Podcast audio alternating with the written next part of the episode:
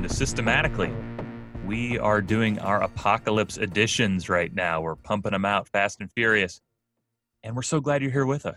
Today, I'm very excited. We but like not like with with us because you know Well, distance. No, no, no, distance. Uh, that's Robin. She's here digitally with me, with me in through the media of digital communications technology. Uh, and we, you know, who's back? Guess who's back? Back again. It's Brian. Brian's back. Yes, he sure is. Tell a friend. All right. So um, we, we don't have Ryan Hemmer, which is a sad thing for us, but uh, that dude's got a lot going on right now. So um, he gets a dispensation. Uh, so, Ryan, we miss you. We love you. Um, good luck with all the things. We are going to get back on the horse here, and we're going to do what we always do, which is talk about the work of Bernard Lonergan. Uh, I, th- those of us who come from a Protestant background uh, sometimes have a habit when we first encounter Lonergan and we learn about his notion of self transcendence or we learn about his cognitional theory and about uh, the reality of knowledge and self knowledge and stuff. Uh, we can have a tendency to think "Oh, this guy's a bit a, a little optimistic, right? There's a kind of uh, borderline kind of Pelagian Catholicness going on here. Uh, if you have certain certain Protestant or evangelical or Reformed in particular uh, priors, you can get that vibe when you bump into Bernie.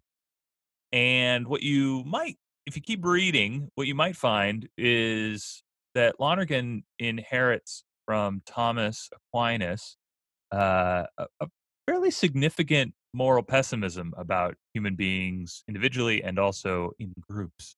And that comes through again and again in his writing. He has various different descriptions of what he'll call decline, um, of the various ways in which things can fall apart both quickly and also slowly.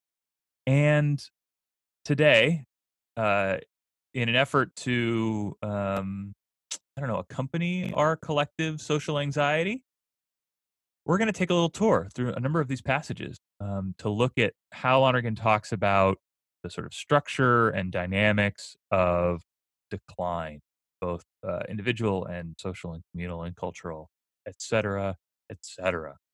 But first, Robin, in our last episode, I declared you our chief frivolity officer. I'm going to throw it to you. What are we doing this morning?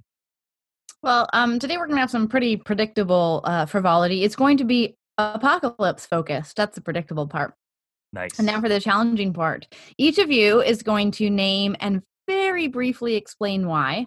First, you're going to name what is just the best apocalypse movie. Okay. Okay.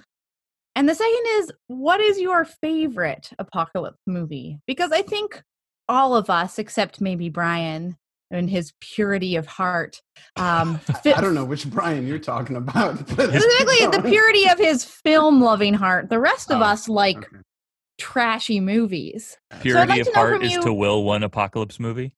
So I want to know first what's the best apocalypse movie and why. But then I want to know what's your favorite apocalypse movie and why.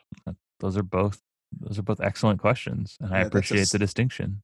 That's an intense distinction. Mhm. Yeah, right. Who's who's ready to go first? I'm ready to rock. Um, I- if you take mine, John, I'm gonna. I, sad. I'm almost You- certain you I, there's the, because the answer to the first question is to my mind obvious because the best apocalypse movie is Children of Men. That's a um, good choice. Like it's both impeccably made.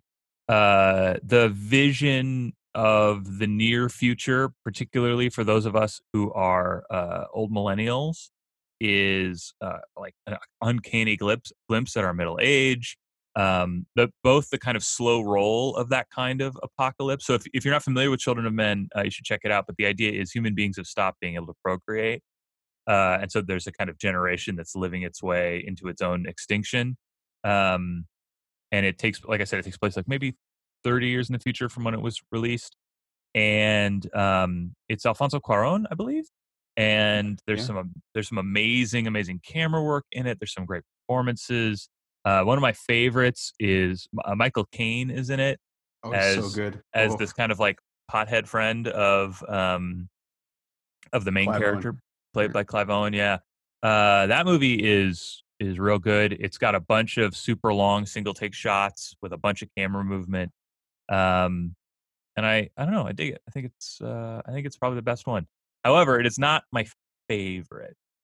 Um, I think, I think my favorite is. This is actually a harder question, but I, the one that came to mind immediately, and so I'm going to go with my gut, was uh, World War Z with Brad Pitt. My Uh, parents told me they were watching that last night when I called them. Gluttons for punishment. my I know. Yeah, I was like, damn. staring into the abyss. yeah. Um, first of all, in that movie, Brad Pitt's hair is like, like not quite shoulder length and beautiful. Uh, so you can just stare at that the whole movie. Um, it's got some genuinely harrowing uh, moments. It's based on an amazing book by Max Brooks, uh, who, if you don't know, is the progeny of uh, Mel Brooks, uh, and who has also made something of, of a career doing like speculative fiction about all kinds of security issues and will he'll like lecture uh, at Annapolis and things like that. So yeah, that one's I think that one's my favorite. The the scene where the zombie disease spreads on the airplane is gut wrenching. Um, yeah, it's it's a it's a good one. It doesn't. I have to say, it doesn't totally stick the landing for me. The Yeah, final it's scene, too quick. yeah, the final scene in the in the like CDC center or whatever um doesn't doesn't have the same kind of oomph that the rest of the movie has. But but otherwise, I got to go that one. That one's my favorite.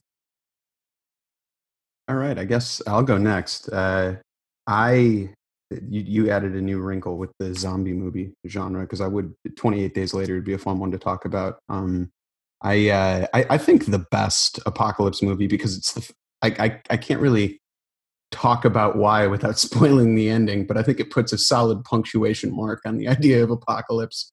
Is um, Melancholia it's it's an incredible commentary on depression in general. It's a Lars von Trier movie. I'd, I'd say it's pretty easily his best, um, in my opinion. It's it, Kirsten Dunst is the lead, and the movie's sort of told in two halves. Uh, in the first, she's uh, extremely depressed. She's very clearly got profound bouts of uh, clinical depression, and she's getting married, but kind of just wants to die and her sister is trying to comfort her. She's the sort of more, uh, I guess, classically quote unquote together of the two sisters, who's the the inverse of Kirsten Dunst's character. And then this planet appears in the night sky, and it looks like it may or may not be on a collision course with Earth. And the emergence of that planet sort of inverts the roles of the sisters. So in the second half, uh, Kirsten Dunst's character sort of starts to just become okay and her psyche's integrated in this weird uh, weird way with the the intertwined fates of uh, this this planet that appeared out of nowhere and the earth which sure seems like it's about to get hit by this planet uh, it's it's a really interesting commentary like i said on depression uh, it's also it's a gorgeous film. It's stunning. The the final sequence is about as devastating and about as beautiful as anything I can think of. Um, so I, I would I would say in terms of its its bleakness, that's that's probably the most definitive apocalypse movie for my money. Um, I going in the exact opposite direction. Uh, and Robin, I, I appreciate you talking about my purity of heart with film, but you should know that I, I watched Hobbs and Shaw the other day, so I have I I don't I don't just watch art film. Um, I actually really really liked it. It was the, it was bananas. It was the weirdest movie I've ever seen. Um, but uh, the, the, when they go to Samoa, the world like, that that's an apocalypse unto itself. But I I would uh, I'd actually say my favorite is Roland Emmerich's The Day After Tomorrow Oh, because yeah, strong. I've probably seen it 50 times like, for whatever weird reason. I, I, I watched it at the right age. I was like 12 or 13 or something the first time I watched it, and I had a massive crush on Emmy Rossum. And I really, Wow. I've always, I've who Hoops amongst. yeah, that's I've I've always I, I've liked Jake Gyllenhaal as an actor because of the, that was that was my introduction to him, and I was like, I like this guy. He's, he Wait, seems did like a you- good dude. Did you see the day after tomorrow before you saw Donnie Darko? Donnie Darko. Yeah, I uh, Wow. I, I would have been like 13 or 14 That when I explains a, that explains Darko. a lot about you, actually. Yeah, I don't yeah. know what. I'm that's uh I just feel like that would have an effect on your psyche to like get those out of order. yeah it's i for whatever reason it, dennis quaid and it, it's probably because in good company is one of my favorite movies dennis quaid really reminds me of my dad and so th- that there there are all kinds of resonances that I'm sure explain a lot about Yeah, I'm gonna, I'm gonna need you to lay down on that couch right there, and we're gonna work through this because there's a lot going on. Yeah, I, I should probably just stop now. But no, the, the the physics of that movie are absolutely bananas, almost as bananas as Hobbs and Shaw. Like the sequence where they they they outrun the cold and get inside in the library. It's absurd, but that, it's a good popcorn sort of. The world is exploding. Excellent. All right, Well, it's to you, me- Robo. Well, I mean, you already took Children of Men, so um, I'm not really going to argue on the best one. However, in a very different vein than like kind of, you know, subtle, incredibly moving social commentary type ones, I'm going to say like another just outstanding apocalypse movie is Mad Max Fury Road. Oh, this is So true. It's So real good. good. Like what makes it a great mo- like movie is almost entirely different than what makes Melancholia or Children of Men great films. Um, but it's just like, I mean, the set, the set design, like especially like the the vehicles and that sort of stuff. The fact that they just made them and they're not, C- especially man, CGI does not age well, guys. I'm even watching movies from five years ago. It's not not nice. Um, also when they reduce the streaming quality on Netflix, you're just like, yeah, CGI doesn't hold up, but Mad Max Fury Road holds up. Absolutely. So I'm gonna say like stunning. that, just like great apocalypse movies. Yes. In terms of my favorite, though, I have discovered something about myself. If the world doesn't actually end at the end of an apocalypse movie, I'm vaguely disappointed by it.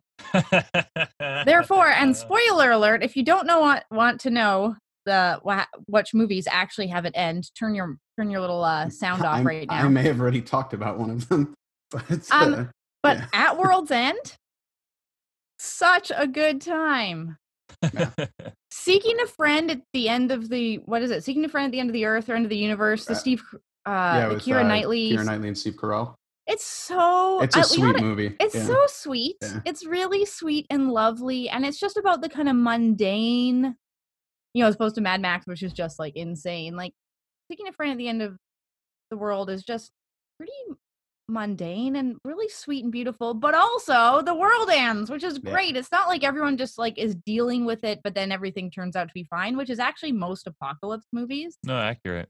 um and same with world's end it's just like yeah i mean actually the end of the world so um when it comes to favorites i've just found yeah if the world doesn't end i'm vaguely disappointed by an apocalypse film so all my favorites are the ones where I find that that's- that's the end of everything I think that's a Yeah. that's a that's a good that's a that's a hill to die on. Literally. to for, for the whole world So, actually yeah. Oh, we did it. Yay. Okay. We solved everything. yeah, and, and I'm just going to spend the rest of the day thinking of apocalypse movies I should have said instead for my favorite Yeah. one, but it's all right. Maybe that's we'll do what, an that's addendum what twitter's episode. for That's true. Hey, speaking of Robin, Yeah. it's time. Yeah, I've been using it a lot lately. Yeah. I'm on there a whole bunch uh, for like I don't know if it's for sanity or just like nar- just to be like narcotized for a little while or what, but uh, we need we need Robin on there. The takes are too good, Robin. You can't just you can't hoard them to yourself. They can't just they can't just live in our uh, group chat. I agree. I feel like 80% of my Twitter interactions involve John Heaps in one way or another, so they might as well involve Robin too. Yeah, get in there. although like i just don't know if twitter's ready for no twitter robin oh, it's ready. We're ready. All It's right. time. well i'll I- i'll think about it okay. uh tweet at me if you want me to join twitter I'll make a So- poll. Yeah, that's that's a good idea actually. All right. So, um, so I'm going to start with, uh, well, let me let me give a little bit of a little bit of framing. So, uh, Lonergan takes what in um, Grace and Freedom he talks about the theorem of the states of man. Uh, he takes that sort of medieval theorem, which is to say, sort of the the theorem that there are these four, that traditionally there's four states. Um, there's the the the the I'm going to forget how how articulate how he articulates them, but there's essentially there's there's the um, prelapsarian state, there's the fallen state, there's um, there's sort of the the redeemed state this side of the eschaton, and then there's the perfect redemption on uh, with that comes with the parousia and the eschaton and stuff. Um, and he he takes this and he he he adapts it to think uh, rather than sort of in the uh, substantial states, the terms in terms of the substantial states that the medieval theorem uses, and he tries to think about it uh, in terms of history, in terms of the d- dynamics of history. And he uses a, a because he's Lonergan and, and a math nerd, he uses a calculus metaphor, and so he talks about the differentials of the good, uh, and the differentials of the good are prog- progress, decline, and redemption, or sometimes it's progress, sin, and redemption. And we'll talk about it in both terms today. Um, and what he's trying to do in terms of talking about them as differentials, which is that they're um, they are the the variable that gives rise to the to the sort of trend in variation. Um, and so there's various ways in which communities and cultures and individuals develop and progress. Uh, but the trend of development is nonetheless real, and so there's something which explains it. So he identifies the principles of progress. Uh, later, he'll talk about those principles in terms of authenticity, right? Being attentive, intelligent, reasonable, responsible. Uh, and then decline is the uh, the breakdown of development of progress, uh, and it results from inattention, stupidity, irrationality, irresponsibility. John, before we dive more into decline, can you say a few words about how Lonergan's idea of progress? Because I think when we use the word progress now, we kind of always think about kind of the Enlightenment ideas Yeah. of of, pro- of progress. Can you say a little bit? all day. Yeah.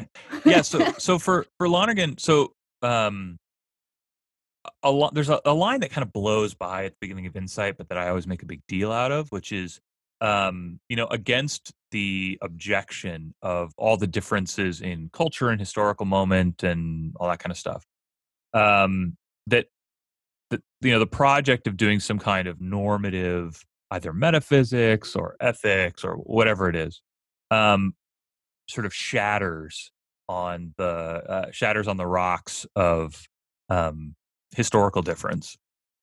And Lonergan says that doesn't really follow um, because what, what all these variations suggest is that uh, there's some variable. And so, what's the thing if you have these processes that are in which these variations are being generated? Um, you know, variations in culture, variations in uh, social order, variations in um, sort of styles of being a person. We could even say, right? Um, well, we can reasonably ask, what's the variable giving rise to these variations? Uh, and so, for for Lonergan, the what he identifies as the variable that gives rise to them is the sort of cog, is cognitional structure, is um, the the autonomy, uh, the the sort of internal norm of cognitional structure that coming to understand, coming to understand correctly, and then acting um, in light of uh, in light of one's understanding and for the sake of values that one is able to discern through one's feelings. Um, that whatever cultural moment you may be in, right? Um, following the norm, the sort of intrinsic norm of one's cognitional structure is the thing that gives rise to to progress, A- and that materially speaking or concretely speaking, um, progress is just whatever results from adherence to that norm. Uh, so this would be distinguished from sort of enlightenment notions of progress. Um, you know, the example I always use is uh, the English show up on the in Australia and they see Aboriginal peoples and they go, uh, well, unlike in North America where indigenous people uh, have villages and do farming and stuff, these people don't do any of that stuff. Um, so they clearly are, uh, you know, undeveloped as a people. In fact, they're so undeveloped that for legal purposes, we're not even going to recognize them a person. So we're going to declare this terra nullius. And in order to acquire the land, well, in in New England, we acquired it through trade because they were, you know, primitive in terms of their civilization, quote unquote, but nonetheless somewhat civilized. Here, no civilization, so we can just take it, right? We don't even have to trade with these not yet people, basically. Um, and so that kind of um, that use of kind of external uh, uh, sort of uh, classical. Uh, I'm getting all my Lonergan notions tangled up now. Um, but that that kind of using those kinds of material markers for progress, uh, the kind of identification of one culture and one civilization with development, with progress, uh, that is driving colonialism. Not what Lonergan's talking about when he talks about progress. Um, his his theory of progress is not about making one one set of variations the standard for all the others, but rather about trying to discern what the variable is that gives rise to the variation. Is that enough on that? Maybe. Yeah, I think that's helpful, John. Uh, you have to understand that Robin is wearing a silly crab hat with very I can, wobbly I can confirm. Yeah, crab claws. Uh, and so whenever she wiggling now. when, whenever she nods affirmatively, the little crab claws waggle at me. Uh, It's been a tough week, you guys. Like, I just tough weeks need crab hats. no, it's knows it's just like it says in the Bible. It's yeah, That's it's, Jesus right it's there. boosting my spirits. It's in the Sermon on the Mount somewhere. I'm pretty Yeah, sure. it's direct I'm- quote. I'm Catholic now, so I don't remember what the Bible says. Blessed are they who wear crab hats, for they will bring much mirth to other people. That's I'm, I think that's it. I could be right. All right. Um, Anne Carpenter's going to get mad at me for making that Catholic Bible joke, as well she should. So in any case, Lonergan develops this kind of this theory of historical process, um, where you have these three different three differentials. You have so progress, uh, decline, right, which is the sort of objective situation generated by failures of attention, intelligence, reasonableness, and responsibility. And then on the other side of that, which we're uh, sorry everybody, we're just not really going to talk about today, is redemption, which is uh, the cooperation of uh, human consciousness with God, with the offer of God's grace to bring out of the absurdity and stupidity and evil uh, of the situation generated by decline, the variable of decline, the differential of, of decline, um, to bring out uh, the good, to bring out renewed development, renewed progress, uh, to to bring about recovery from the disaster we've made of ourselves. Today, uh, we're going to focus on decline, like I said, uh, and we've got a bunch of passages from Lonergan all lined up, and we're going to read them and gloss them, and uh, you know, we'll see we'll see where this takes us. But I'm going to read a to start us off. I'm going to read a, a pretty a pretty famous one, people one that people have probably heard before, um, and it's from Method in Theology, so one of Lonergan's more famous texts. It's from the chapter on the human good. It's from the section in the chapter on the human good. That's chapter two. It's in the section on progress and decline. And uh, he's been talking about the way in which biases, uh, egoisms of individuals and groups, and so on, uh, can generate decline. Now he's going to press forward. Decline, he writes, has a still deeper level. Not only does it compromise and distort progress, not only do inattention, obtuseness, unreasonableness, irresponsibility produce objectively absurd situations, not only do ideologies corrupt minds, but compromise and distortion discredit progress. Objectively absurd situations do not yield to treatment. Corrupt minds have a flair for picking the mistaken solution and insisting that it alone is intelligent, reasonable, good. Imperceptibly, the corruption spreads from the harsh sphere of material advantage and power to the mass media, the stylish journals, the literary movements, the educational process, the reigning philosophies. A civilization in decline digs its own grave with a relentless consistency. It cannot be argued out of its self destructive ways, for argument has a theoretical major premise. Theoretical premises are asked to conform to matters of fact, and the fact of the situation produced by decline, more and more, are the absurdities that proceed from inattention, oversight, unreasonableness, and irresponsibility.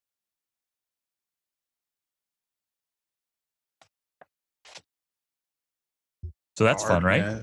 Right? I was going to say, I don't even think my No crab hat can reach us out of the depression we've just sunk into. Also, was Lonergan watching the news like in the last few days? Because He, well, he, now it sounds like a commentary. no, it is. It's timely, right? Um, Yeah. which is upsetting. I mean, one thing that has to be borne in mind is that his his other very famous book, Insight, emerged out of his experience of watching fascism take over Italy. Right? Yep. He was doing his doctoral work uh, in Rome, and he had to skedaddle uh, when the Axis powers and That's the technical term. that is the technical term. Uh, when the Axis powers and and England declared war on each other because he's Canadian, he's a subject of the Queen, um, and so was suddenly not very welcome in Rome, and so he had to get on a boat back to Canada. Uh, but but between but but prior to that rather you know he watched the the the stupidity and the evil of Italian fascism swell up in that society, and um, and he watched people support things they didn't understand, not just because they failed to understand it, but because it in itself is unintelligible. Um, because it was just kind of brute, grasping for power, um, defending itself in uh, only the sort of most uh, thinly, you know, rationalizing terms, and uh, and it made an impression. But yeah, so you know, so Lonergan is Lonergan lived through crises of decline. Uh, he lived through he lived through the Great Depression, right? He watched he watched financial financial decla- financial collapse as well, um, and watched government. You know, Lonergan had something of a keen mathematical and so then later economic mind, and he watched governments put policies in place to try and slow the slide that only increased it. Yeah, I, I, think one of the cool things that Bob Doran does in uh, Theology and the Dialectics of History, and frankly, he does a lot of cool stuff in Theology and the Dialectics of History. But well, it's he, a long book.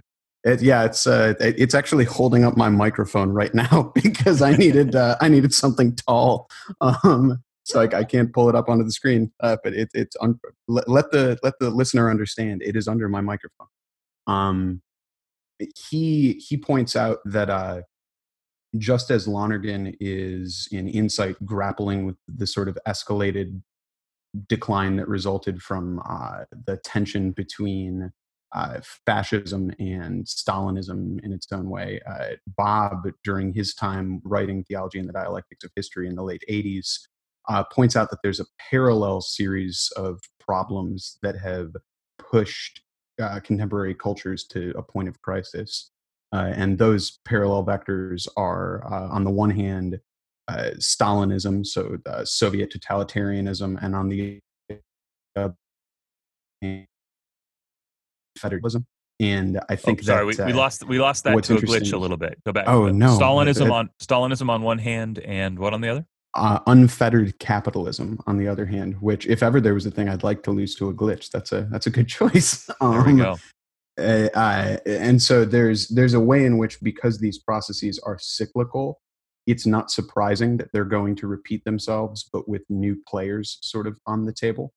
Um, that's uh, the the quote that john just pulled from method is in a certain sense uh, a synthesis of what lonergan does in uh, chapter 7 of insight uh, where he he makes a distinction between what he calls shorter cycles of decline uh, which could be exemplified by something like a war or a famine or uh, those those tailspins that particular cultures can fall into, but but pull themselves out of at least for the immediate foreseeable future. Uh, and then on the other hand, the much more insidious and uh, uh, well, just long they're they're long game, longer cycles of decline, uh, which eh, are exemplified by shorter cycles that betray a root cause that's darker, uh, that's more intense, that's more insidious. Uh, the combination of group bias on the one hand and uh, general bias to spurn sort of expert opinions, to spurn theory, and to spurn anything that isn't exemplary of the we of a particular group. Uh, and in that combination, society sort of falls into a tailspin. So I have a quote from uh, uh, from Insight, chapter seven, where Lonergan says uh, that in uh, in opposition to the theoretical and the ability of attentiveness, intelligence, reasonableness, responsibility, and lovingness to uh, overcome present problems uh, with higher viewpoints, common sense, on the other hand, has no use for any theoretical integration even for the totalitarian integration of common sense practicality. It will desert the new empire for the individual or group interests that it understands. This centrifugal tendency will be augmented by the prepossessions and prejudices, the resentments and hatreds that have been accumulating over the ages. For every reform, every revolution, every lower viewpoint overstates both the case in its own favor and the case against those it would supersede. from each generation to the next, there are transmitted not only sound ideas, but also incomplete ideas, mutilated ideas, enthusiasms, passions, bitter memories, and terrifying bogies. In this fashion, the objective social surd will be matched by a disunity of minds, all warped, but each in its private way. The most difficult of enterprises will uh, have to be undertaken under the most adverse circumstances. And under the present hypothesis that the general bias of common sense remains effective, one cannot but expect the great crises that end in complete disintegration and decay. End quote. Uh, so I think the, the reason I bring up Bob Doran and TDH in regard to that is uh, these problems that are exemplary of a longer cycle uh, keep rearing their head in specific circumstances over and over. So, in a certain sense, we're still dealing with the problems of the Great Depression. We're still dealing with the problems of World War II. I think we're very clearly still dealing with the problems of the Cold War it's it's not surprising that something like racism is a pernicious long term problem because we haven't actually identified and uh, therefore uh, subverted the root causes of those problematics. The, these are longer cycle problems, and I've talked for long enough now, so I'm going to pass it over to somebody well, else. Yeah, well, one thing. I mean, one thing to be noted about that section in in Insight is that um, it's our our tendency when we hear Lonergan talk about bias, our tendency to think about bias is um, marked by a kind of broadly Foucauldian attitude, which is that the problem with bias is that it arbitrarily privileges and so empowers one group and not another. Um, and that is a problem with with bias, uh, with with individual bias, with group bias. Um, not so much with general bias, uh, the bias against against theory, but um, but but there's a we have a kind of reflex or habit of thinking about bias in those terms, about bias as the allocation of power, as as bias as preference, and it is those things.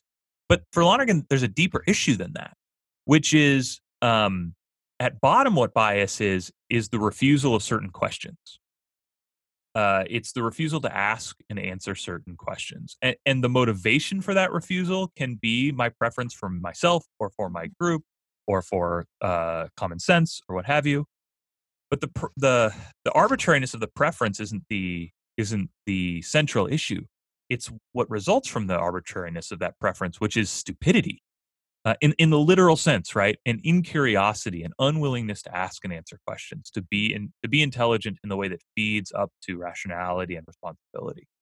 Um, which which is why you can have like, for example, kind of, uh, you know, billionaire owners of corporations do large philanthropic gestures and really great philanthropic gestures, and at the same time not pay their employees properly or provide proper safety measures for their own employees and not actually see those actions as incompatible. Yeah, yeah, I think that's right. Yeah, I think that's right. Um, right, because uh, because because they're the, not asking those questions. They're not even connecting those two things as being in the same realm of consideration. Yeah, I think that's right. So, so the the you know there's a there's a fundamental Platonism to to Lonergan in this respect, which is that whatever is evil is also uh, is always also stupid. And so, uh, and so, you know, what Lonergan's trying to find, insofar as he finds the principle of development to be authenticity, and the norms of authenticity are the norms of of understanding. The absence of understanding, and, and especially flight from understanding, the avoidance of understanding, is going to be the the driver it's going to be the principle of decline. Because to the extent that our actions and our our policy programs and our cooperation are are predicated on our apprehension of our concrete circumstances um, we're going to generate stupid stupid uh, policies and stupid programs and stupid social orders and stupid cultures and um, and the pro- and the problem is is it's not just that they're stupid, but because those stupidities have real consequences, they're also evil. Uh, and and because they're evil, they generate suffering.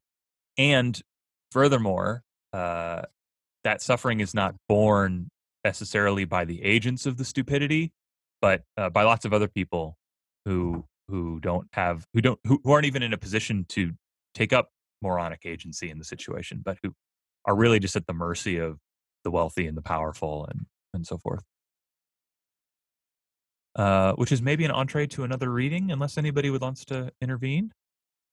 It's a good, good entree. All right. Um, so this next one is since I talked about authority a little bit. This is from a, a, very short but very very good essay by Lonergan that we've treated on the podcast before, called "The Dialectic of Authority." It's the first chapter in a third collection, which is from the Collected Works, Volume 16.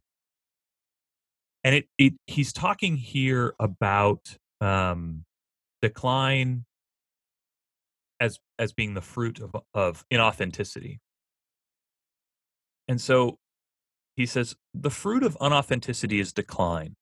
Unauthentic, unauthentic subjects get themselves unauthentic authorities. Uh, and so for and here authorities are um, those persons or institutions that exercise the um, the legitimated power generated by the cooperation of the community. Uh, unauthentic authorities favor some groups over others. Favoritism breeds suspicion, distrust, dissension, opposition, hatred, violence. Community loses its common aims and begins to operate at cross purposes. It loses its common judgments so that different groups inhabit different worlds. Uh, if you've looked at the uh, Facebook posts of your aunts and uncles, you maybe have seen evidence of these different worlds common understanding is replaced by mutual incomprehension. And so you read the post by your uncle and you go, How can somebody believe that? How is it possible that somebody really thinks that's true enough to want to share it with everybody here in, in social media land? The common field of experience is divided into hostile territories. The breakdown of community entails the breakdown of cooperation different groups advocate different policies, different policies entail different plans, and the different groups deploy all their resources for the implementation of the plans that accord with their policies. Sound familiar, everybody? Hmm. there may be a seesaw battle between them with the resultant incoherence and confusion, or one side may gain the upper hand and then exploitation of the other follows. Just as sustained authenticity results in increasing responsibility and order, increasing reasonableness and cohesion, increasing intelligence object and objective intelligibility, increasing knowledge and mastery of the situation. So, sustained unauthenticity has the opposite effects. But the remedy for the opposite effects lies beyond any normal human procedure. There is no use appealing to the sense of responsibility of irresponsible people, to the reasonableness of people that are unreasonable, to the intelligence of people that have chosen to be obtuse, who, for example, just don't like learning new things. I don't have anyone in particular in mind. Hmm. The atten- uh, to the attention of people that attend only to their grievances. Still, no particular person in mind. Again, the objective situation brought about by sustained unauthenticity is not an intelligible situation. It is the product of inattention, obtuseness, unreasonableness, irresponsibility. It is an objective surd, the realization of the irrational. A natural situation yields fruits a hundredfold to the sustained application of intelligence, but an irrational situation is just stony ground, and to apply intelligence to it yields nothing. I mean that that part I think is actually really hard to get. Mm. Um, that if if bias is a flight from understanding, uh, and decline is generated by plans of action uh, that follow from failures to understand, refusals to understand, uh, then the situation that's generated, that's realized by that course of action, is one marked with the stupidity and irrationality uh, of the of the understanding that generates it, uh, of the ideas that generate it. Um, and so, if you you know, if you try to manage it technocratically, um, you're going to make it worse because you're taking as the premises for your reasoning stupidities. Um, and so uh, it really is uh, frustrating, right? Because your spontaneous your spontaneous intention is to like, well, let me just figure out what's going on here, and we'll get a handle on the situation. Um, but if if part of what's making the situation so in need of your attention is that it's the realization of the irrational, boy, good luck. Which is probably why it's only major crises that result in societal transformation. Say more right? about what you mean by that. Well, because so if you think of like on a society level right um that you have that kind of such major dysfunction that is absurd that um can't be dealt with reasonably or whatever i think in a crisis however um and i think this is true historically right that um let me say this. It's true historically that major societal changes follow crises. I'm now hypothesizing about reasons. Yeah. But i think that um until you have a crisis a crisis you can ignore and or rationalize away those things. You can keep trying to be reasonable with unreasonable people and think you're getting somewhere. You can keep trying or what you know or the fact that you're not getting anywhere doesn't make it doesn't feel like it makes a significant difference you kind of work with it right? But when you have a crisis i think what it does and it's kind of that thing about if bias is a flight from understanding and you're you stop asking those further questions times of crises force those questions upon you. You're slapped across the face with them and in a group setting maybe not everyone is but enough people you've suddenly un, you've suddenly shocked people into insight and understanding if if if that makes sense that that things are so bad that kind of the the lies and the ver- the veneer and everything um, have come off. And well, and i'm not saying you necessarily get redent like get good things out of that but i think it does shock into a realization at least that things are like you know that things are unreasonable or that right. things you know and, and, the and the response right and the, the response can be right uh, a renewal of um, faith hope and charity and it can also be purges um, yes. of the people responsible yeah. And so, that's why in, in history, major societal changes following crises haven't always been good. They've been right. major changes. Yeah, yeah, yeah. Um, you need something more to get a good change as a result. But no, I think even absolutely. the crisis itself brings about, it shocks people into those further questions in a way that kind of regular life doesn't. And but then there's but then there's the kinds of crises like covid-19 or like climate change where by the time an attention grabbing by, by the time the crisis is of a proportion to our um as uh, i'm going to do something weird on this podcast i'm going to quote richard dawkins um you know richard dawkins talks about he, he talks and i think this is actually a, a fairly astute observation um that we're kind of middle sized um both in terms of, our, of time duration, in terms of our sort of our sort of spatial extension. Um, and so there's a whole bunch of stuff that's way bigger than us, and a whole bunch of stuff that's itty bitty and smaller than us. Uh, and the stuff that kind of hits us in the gut and that we respond spontaneously to rather than methodically to is stuff that fits within that kind of band of, of time and space. And you know, part of the problem with COVID 19 is it's got this long incubation period.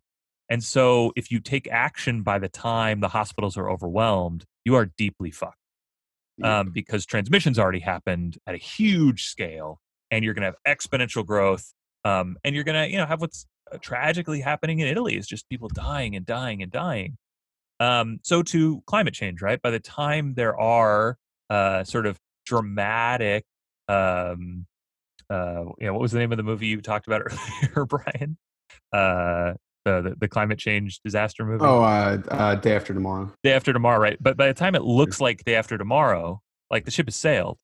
Yeah. Um, the the you know if you if you aren't listening to those who are who are looking out for and addressing the the emergence of these crises through the methodical controls of in these cases the natural sciences um, and if you're unwilling to hear them because it at a gut level doesn't feel like a crisis yet mm-hmm. um, the crisis is gonna is gonna swamp you, uh, and there's not gonna be. I, I like. Um, oh, I'm gonna forget the guy's name. I can't remember if it's Gottwald or somebody else. But there, in the late 70s, there was this peasant revolt theory of the origins of Israel, uh, and one of the objections that would be would be brought to it from from certain schools of, of biblical studies and archaeology is well look you're you're talking about these biblical texts they're supposedly about these sort of Ur origins of the collapse of sort of the Canaanite hegemony and the emergence of this this sort of political theological experiment of Israel. but all these texts date from way later than the events you're talking about. And Gottwald, I think it's Gottwald, has this great response where he says, well, look, people don't tend to write literary works when like the building is burning down around them. Um, which is which is true. Um, you know, it's I mean, we're in a weird circumstance where like we're recording podcasts while everything burns around us, but like that's a unique feature. Of, it's because we're stuck inside. Right, pandemic response. yeah. Um, but uh, but yeah, like when once things get really bad, the leisure required to do the kind of thinking needed to address the crisis adequately and not just rashly has passed. Um, well, that's it's part of the reason that South Park's uh, satirical episode about uh, the day after tomorrow. Have you guys seen it? No, I never have. There's they, they have an episode. It's called Two Days Before the Day After Tomorrow, uh, where there's a uh, I believe that's the title of it, but it's the central conceit is uh, there a computer does a predictive model realizing that climate change and sort of the flashpoint crisis of it is going to happen and they're reading out this printout from the computer and they go two days before the day after tomorrow oh god it's today! And they're, they're running around they're all they're all freaking out and screaming and it's uh it, it, the the biting satire of it is that you you don't realize the crisis until the the mm-hmm. conditions for overcoming the crisis are already behind you. They're uh, they, except except that I think that if you're say you're talking about COVID nineteen or something that um, it's a crisis that actually highlights decline because mm-hmm. the exponential growth and the uncontrolled nature and the complete political bumbling isn't happening everywhere. So let's talk about that. I want to read another passage. This one is from uh, Lonergan gave some lectures on education uh, that have been collected into a, a, volume called Topics in Education. It's Collected Works, Volume 10. It's got lots and lots of good stuff in it. Uh, but there's a passage where he talks about sin as uh, sin, which is a, a, synonym he uses for de- decline. He talks about it as a social as a social process. In spontaneous developments, the new ideas come where they may to the man on the spot who is intelligent, sees the possibilities, and goes ahead at his own risk.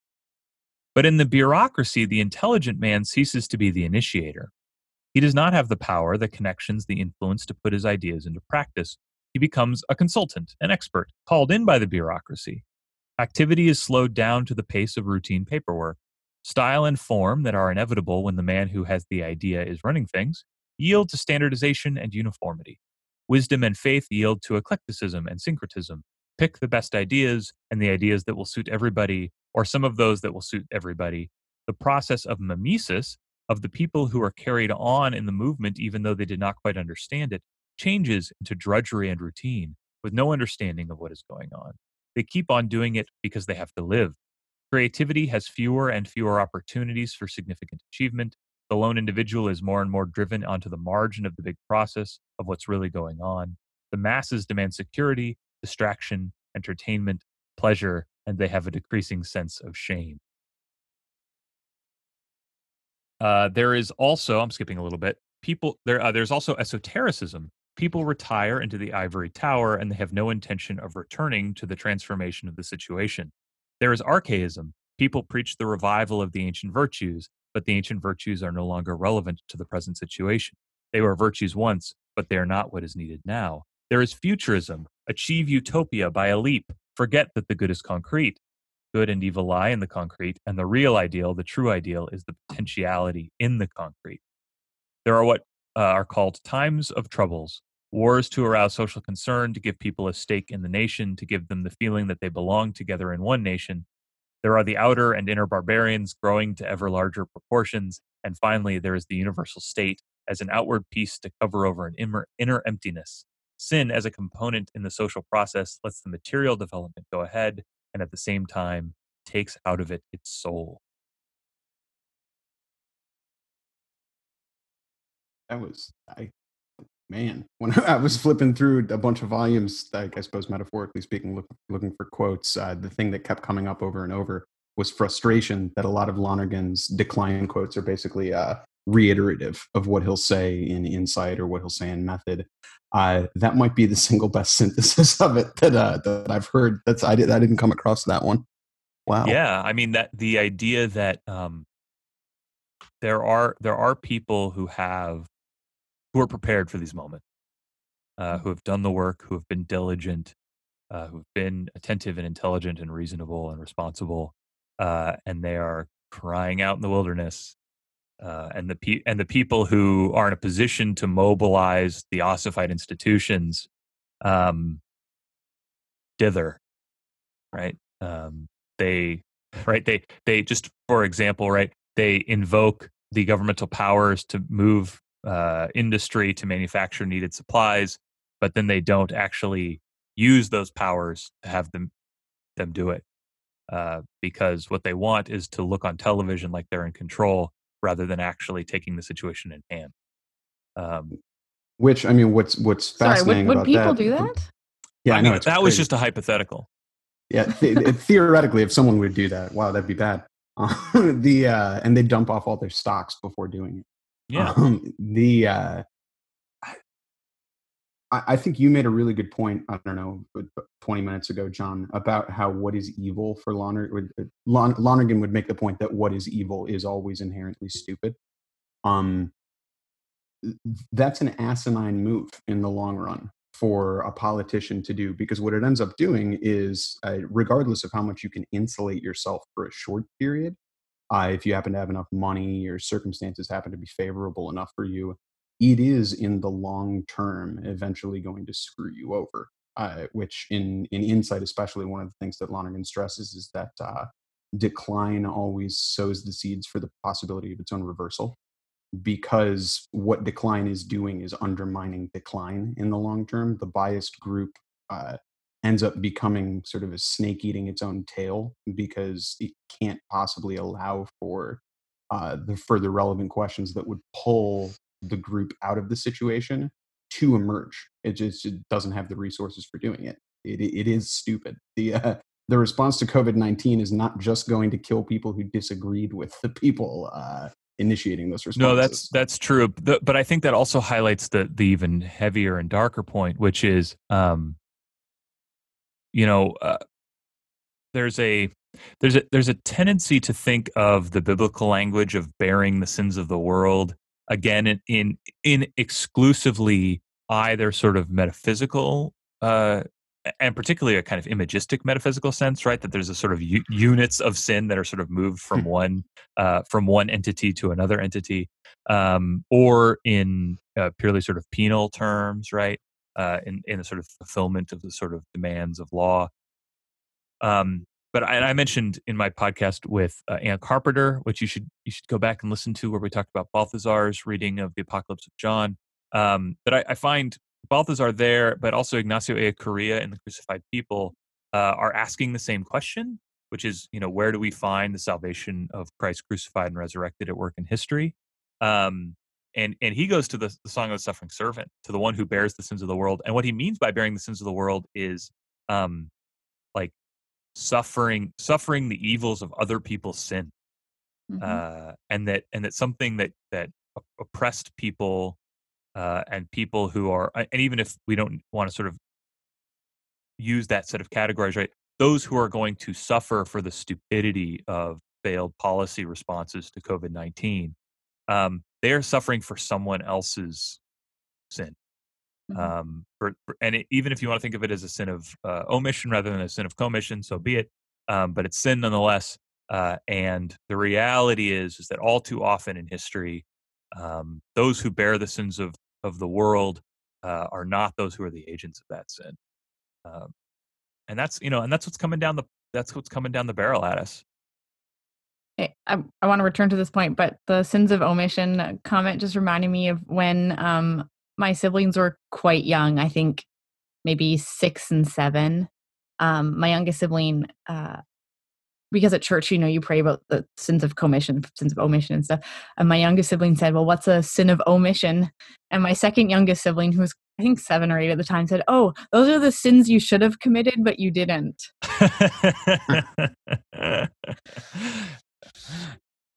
Missed So- opportunities. Yeah, that's exactly. uh, oh wow, that was creepy. So when I when every every time I hear sins of omission, all I think of is the sins I should have committed, but I didn't. I've omitted. But to go back to this, that I mean, category one of doesn't exist for me. I just do them all. A null set. all of them. Yeah, Um, exactly. Oh, where do you find the time? It's just that's so time consuming. All of them. Um, all I do is sin, sin, sin, but no one of- matter what. one of the Wow. things that COVID is really illustrative of, and one as kind of like just an irrepressibly hopeful person um, I see in this, is that um,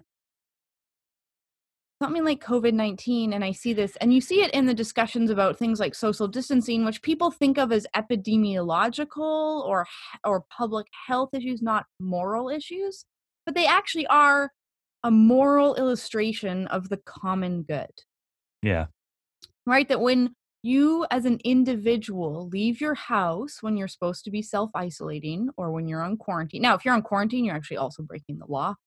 But if you leave the house when you're supposed to be self isolating because you just returned from travel or you had contact with someone who has COVID, um, it's not primarily yourself that you are endangering. It is everyone.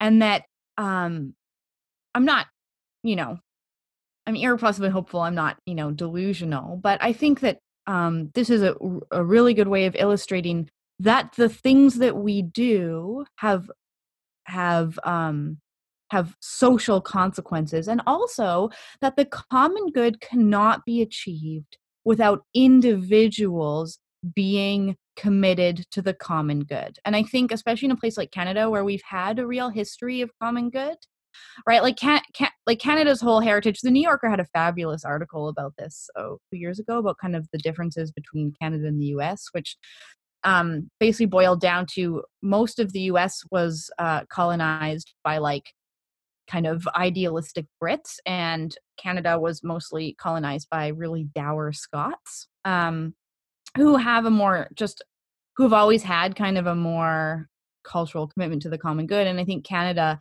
is a place where we've skated by on that for a long time, but that's changing.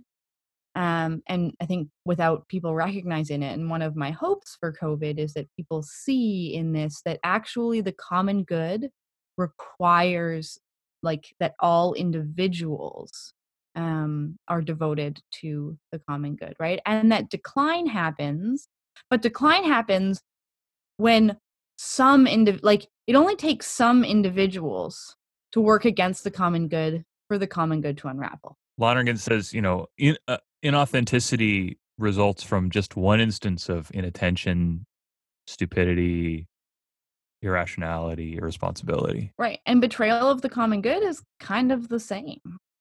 Yeah, no, I think that's I think that's true. And um, but that that takes us way too close to talking about the third differential of the good redemption. And uh, I'm just not going to give that to people today. We're not It's doing above it. my pay grade. uh, frankly. Uh, so, but I will say this. Let me say this because I said this on Twitter and, and I want to say it again. Um, if you are feeling like a useless lump, if you are feeling like you have no agency in this big global crisis, uh, I want to tell you that if you are, uh, as much as your circumstances allow, socially distancing, you're washing your hands, you're doing all that stuff, right? If you're doing that basic, basic stuff, uh, I'm proud of you you are doing something only you can do. And like Robin said, it's a gift you're giving to all of us. You are participating and you are contributing. Um, you are taking action, even though it feels like you're sitting on your butt on the couch or you're chasing your your two year old around the living room or whatever it is. Um, but like you are doing something invaluable and you are doing something that only you can do and no one can do it for you. And we are grateful. So um, keep listening to the podcast. There's more episodes coming. I'm recording three more of these things in the coming three days. So there's there's more pods coming. Um, All the pods. all the pods. Hey, So hey, John, I have I have one more thing. oh yeah, yeah, please. I have a treasures old and new. Oh shit. Hot Throwback. I know, right? Unexpected. But I just really want people to be happy. Okay, so- drop them on us. All right. I'm gonna make it real quick. Okay, I'm gonna also go in reverse order, and I actually just realized I can't show you one of the books because it's holding up my mic. But hey, all right. Um, so for all you who are stuck at home, my treasure new is The Drunken Botanist. It's I like that cover. about the plants that create the world's great drinks. And you think, oh, this is only for alcoholics or, you know, for people who um, may or may not be um, failing in their Lenten commitment. Um, but it's actually this really cool book about plants that people use to make booze and to flavor booze. And um, if you're into plants, it's super awesome. And my Plant treasure book. plant books because this is that's what we need right now guys and my treasure old is also a plant book it is called the book of flowers by a guy named pierre joseph redouté and uh, it'll be in the show notes but it is a book and he just um he uh hold on i think i could actually well i mean you guys listening can't I see was gonna say this. it's a this giant is book a podcast. yeah, very Oh, visual. medium. I just heard it. Yeah. It's a large book. Um, but it's a book, and he he uh kind of hung out with all like the rich French people back when there were like just you know the whole empire and kings and whatever stuff, you know. But when they were building the amazing gardens like Versailles and all that sort of stuff, he went around to all those gardens, and he just drew pictures of plants, Oh, and they're these really really beautiful drawings of of flowers. Um, kind of like early botanical drawings, but they're also works of art. And so, um, if you can find like on your online library or just whatever, Redoute's Book of Flowers, it's just really peaceful to flip through it, to see something beautiful, maybe even learn the scientific name for one of your favorite roses. man, Versailles. Beautiful drawings of plants. No toilets. Speaking of uh, surdity. Right. yeah. All right. Thank you, Robin. Uh, send me some. Send me some uh, bibliographic info on those, and I'll put it in the show notes when this bad boy goes up. Okay. Now, if you want to bug us on Twitter, hopefully Robin will join us. We're at Systematic Pod. If you want to send us an email, systematicallypodcast at gmail.com. If you want to help support us, help us uh, pay for our Zoom software and uh, contribute to their increasing uh, financial stability, you can uh, donate to the show at patreon.com slash systematically. I need more coffee. I'm flagging. I need to wrap this up. Uh, our music, as ever, track 14 goes to Nine Inch Nails.